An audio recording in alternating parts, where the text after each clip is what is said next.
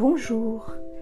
Êtes-vous vous aussi passionné de littérature, de linguistique, d'histoire et de culture générale, mais vous n'avez pas toujours le temps de lire aussi souvent que vous le souhaitiez? Je vous invite donc chaleureusement à écouter mes podcasts de livres audio, littérature française et francophone, romans essentiellement pour l'instant. Ainsi, où que vous soyez et quoi que vous fassiez, vous pouvez écouter mes lectures en français. En espérant partager avec vous ma passion des mots, des langues, de la nature et des animaux, je vous dis à très bientôt.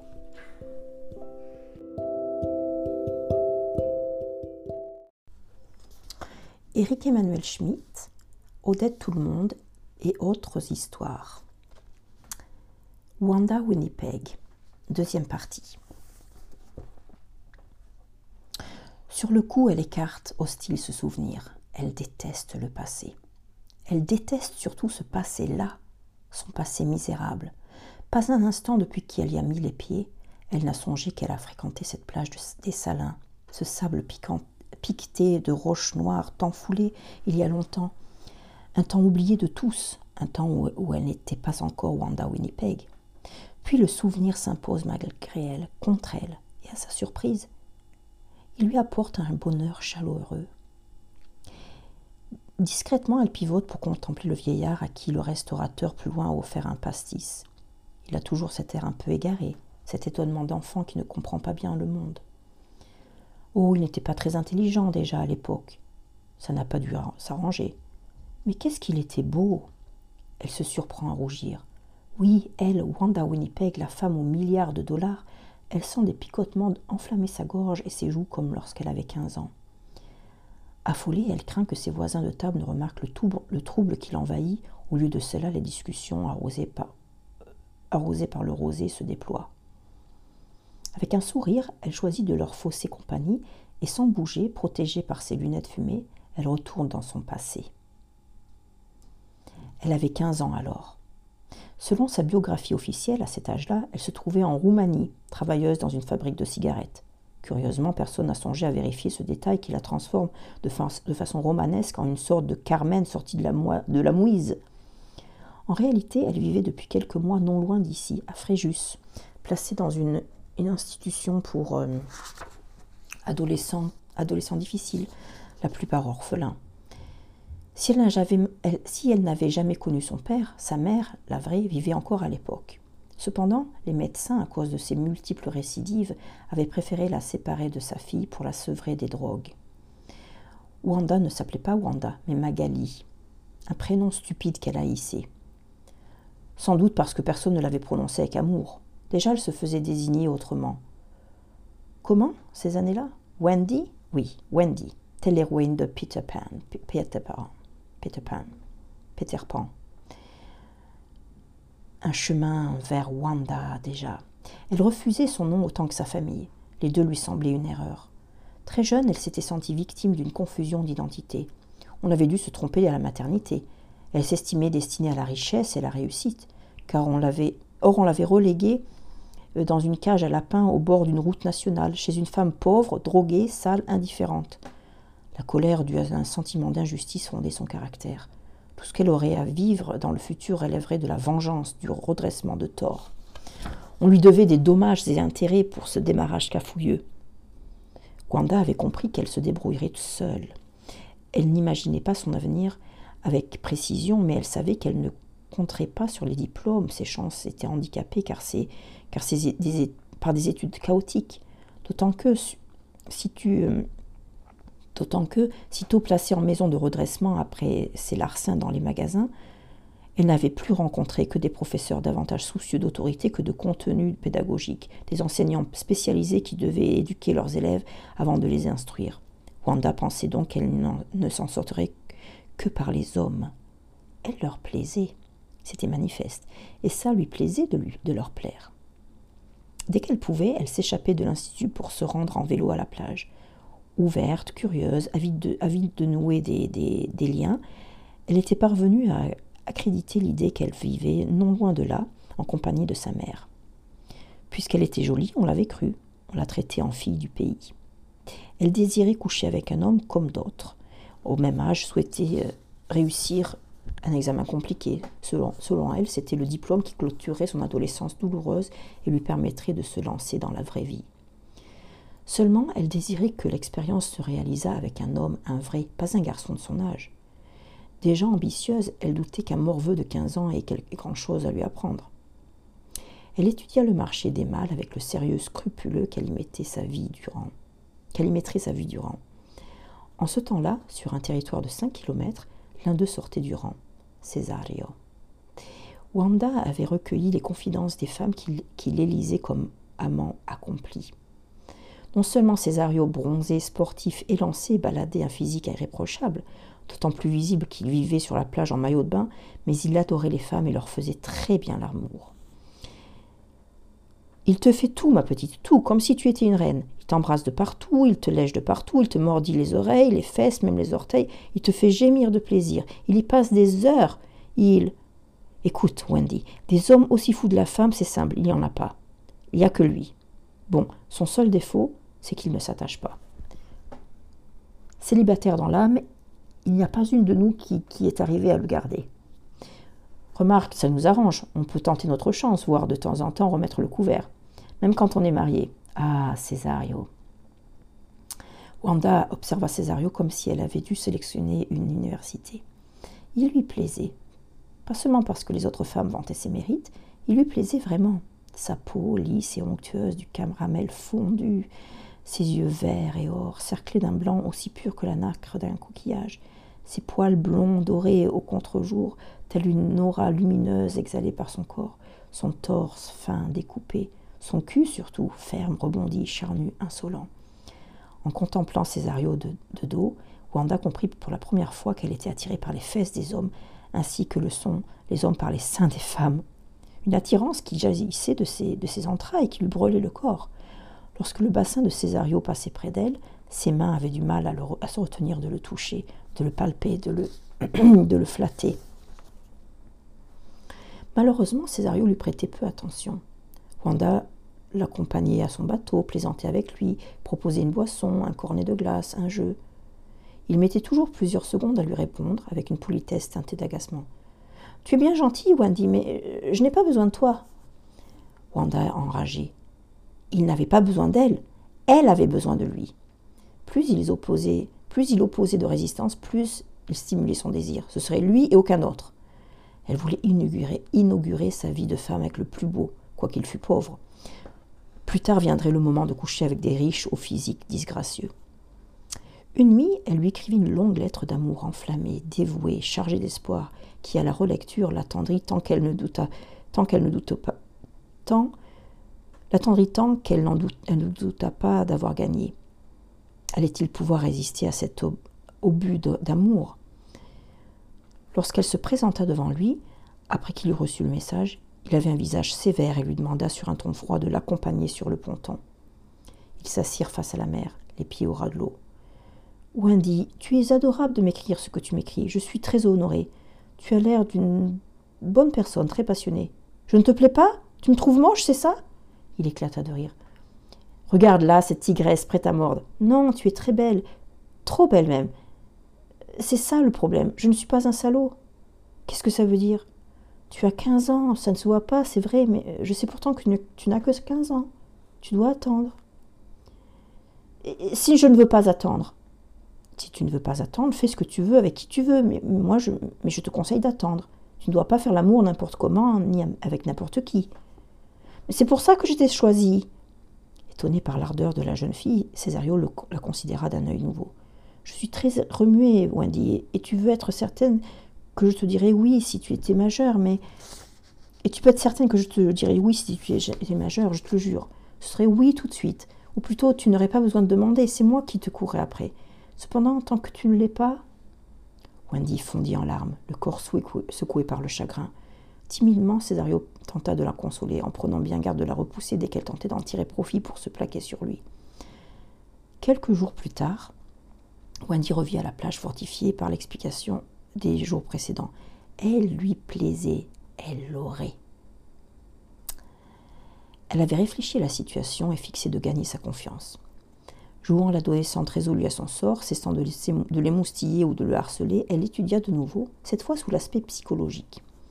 À 38 ans, Césario passait pour, ce qu'on appelle en Provence un glandeur, un beau, qui, ne vit de rien, du poisson qu'il pêche et qui ne songe qu'à profiter du soleil, de l'eau, des filles, pour s'en construire un avenir. Or, c'était faux. Césario avait une passion, il peignait.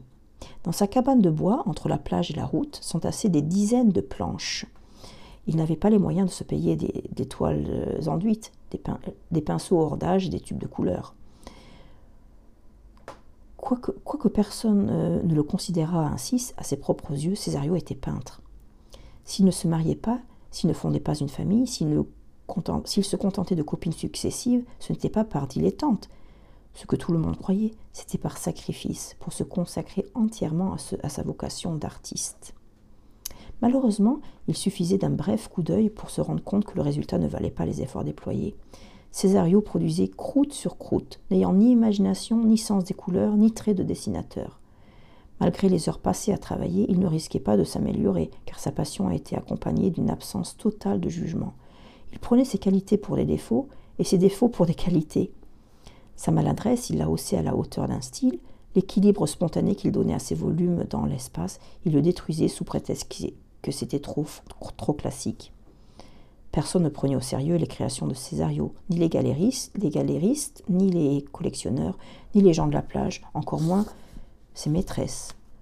Pour lui, cette indifférence garantissait son génie. Il devait poursuivre sa voie jusqu'à la reconnaissance finale, fut-elle posthume. Wanda euh, comprit, cela et décida de l'utiliser. Par la suite, elle conserva cette technique pour séduire les hommes, une méthode qui, maniée à, son, à bon escient, triomphe à coup sûr. La flatterie. Césario, il ne fallait pas le complimenter sur son physique. Il se moquait d'être beau car il le savait et en profitait. Il fallait s'intéresser à son art. Après avoir dévoré quelques livres empruntés à la bibliothèque de l'Institut, Histoire de l'art, Encyclopédie de la peinture, biographie de peintre, elle revint bien armée pour discuter avec lui. Rapidement, elle lui confirma ce qu'il pensait en secret. Il était un artiste maudit, pareil à Van Gogh. Il buterait sur les sarcasmes de ses contemporains et jouirait de la gloire ensuite. En attendant, il ne devait pas douter une seconde de, génie, de son génie. Wanda prit l'habitude de lui tenir compagnie quand il barbouillait et devint experte en l'art de délirer de, de contentement face à ses pâtés de couleurs. Césario était ému aux larmes d'avoir rencontré Wanda. Il ne pouvait plus se passer d'elle. Elle incarnait ce qu'il n'avait osé espérer, l'âme sœur, la confidente, l'impresario, la muse. Chaque jour, il avait davantage besoin d'elle. Chaque jour, il, il oubliait davantage son jeune âge. Arriva ce qui arriva, ce qui devait arriver. Il tomba amoureux. Wanda s'en rendit compte avant lui et se renfila des tenues provocantes. Elle saisissait dans son regard qu'il souffrait désormais de ne plus la toucher.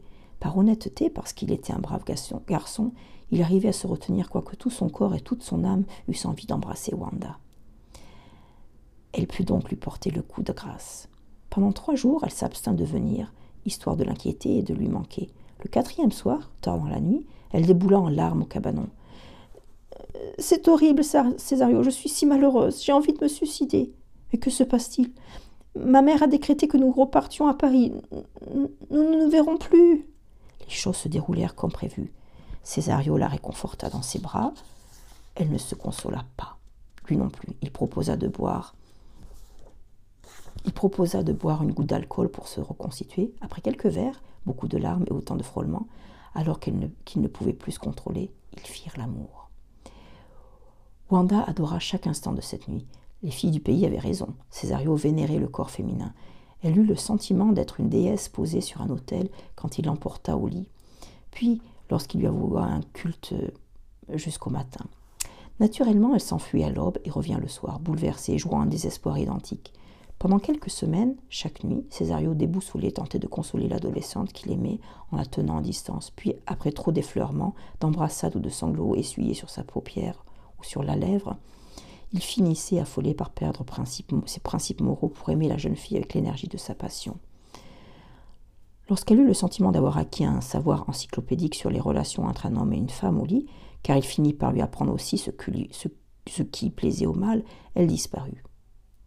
Retournée à l'institution, elle ne donna plus de nouvelles.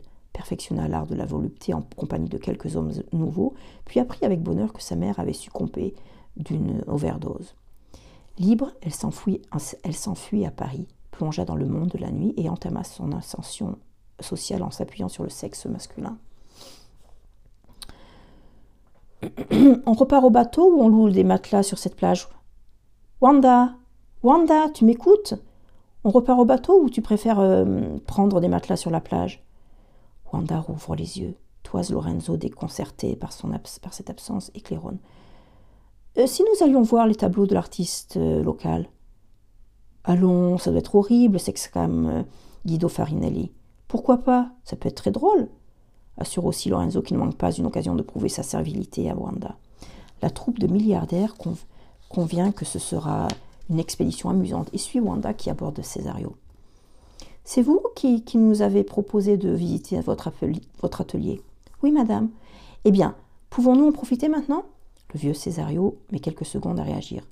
Habitué à être rabroué, il s'étonne qu'on s'adresse à lui avec courtoisie pendant que le restaurateur tire le vieillard par le bras pour lui expliquer qui est la célèbre Wanda Winnipeg et quel bonheur elle lui accorde, Wanda constate les ravages du temps sur celui qui était le plus bel homme de la plage.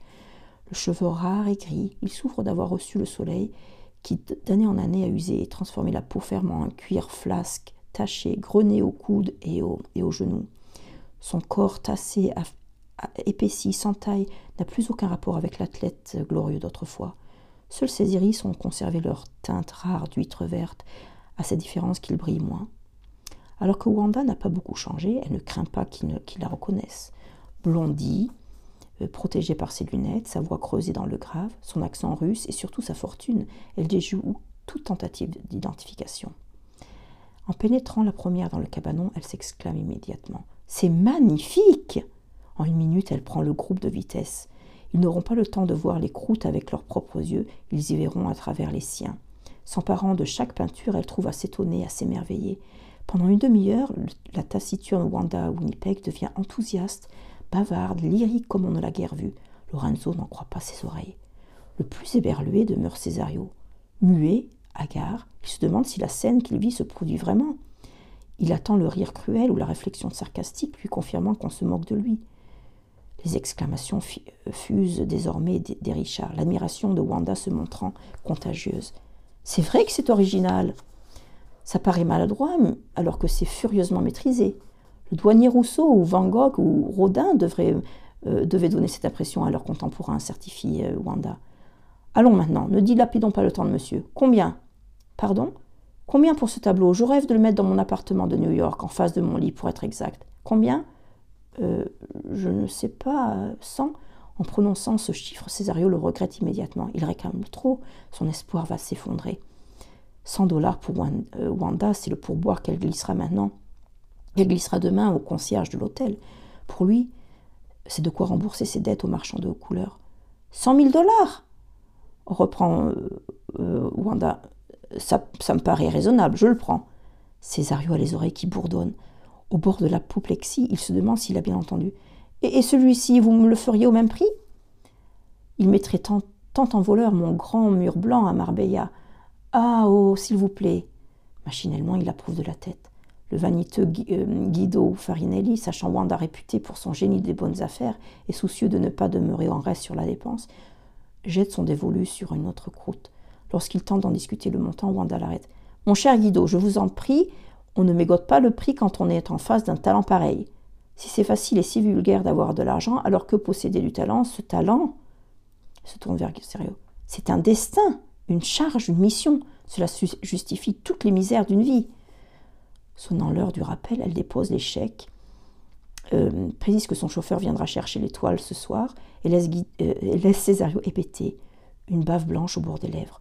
La scène dont il a rêvé sa vie durant s'est produite, et voilà qu'il ne trouve rien à répondre. Il parvient juste à ne pas s'évanouir. Il a envie de pleurer. Il voudrait retenir cette belle femme, lui dire combien il a été dur de traverser 80 années sans une once d'attention ou de considération. Il voudrait lui avouer des heures que seul la nuit il a passé à pleurer en se disant qu'au fond il n'était peut-être qu'aminable. Grâce à elle, il lavé de ses misères, de ses doutes. Il peut croire enfin que son courage n'a pas été inutile, qu'il ne s'est pas entêté en vain. Elle lui tend la main. Bravo, monsieur, je suis très fière de vous avoir connu. Fin.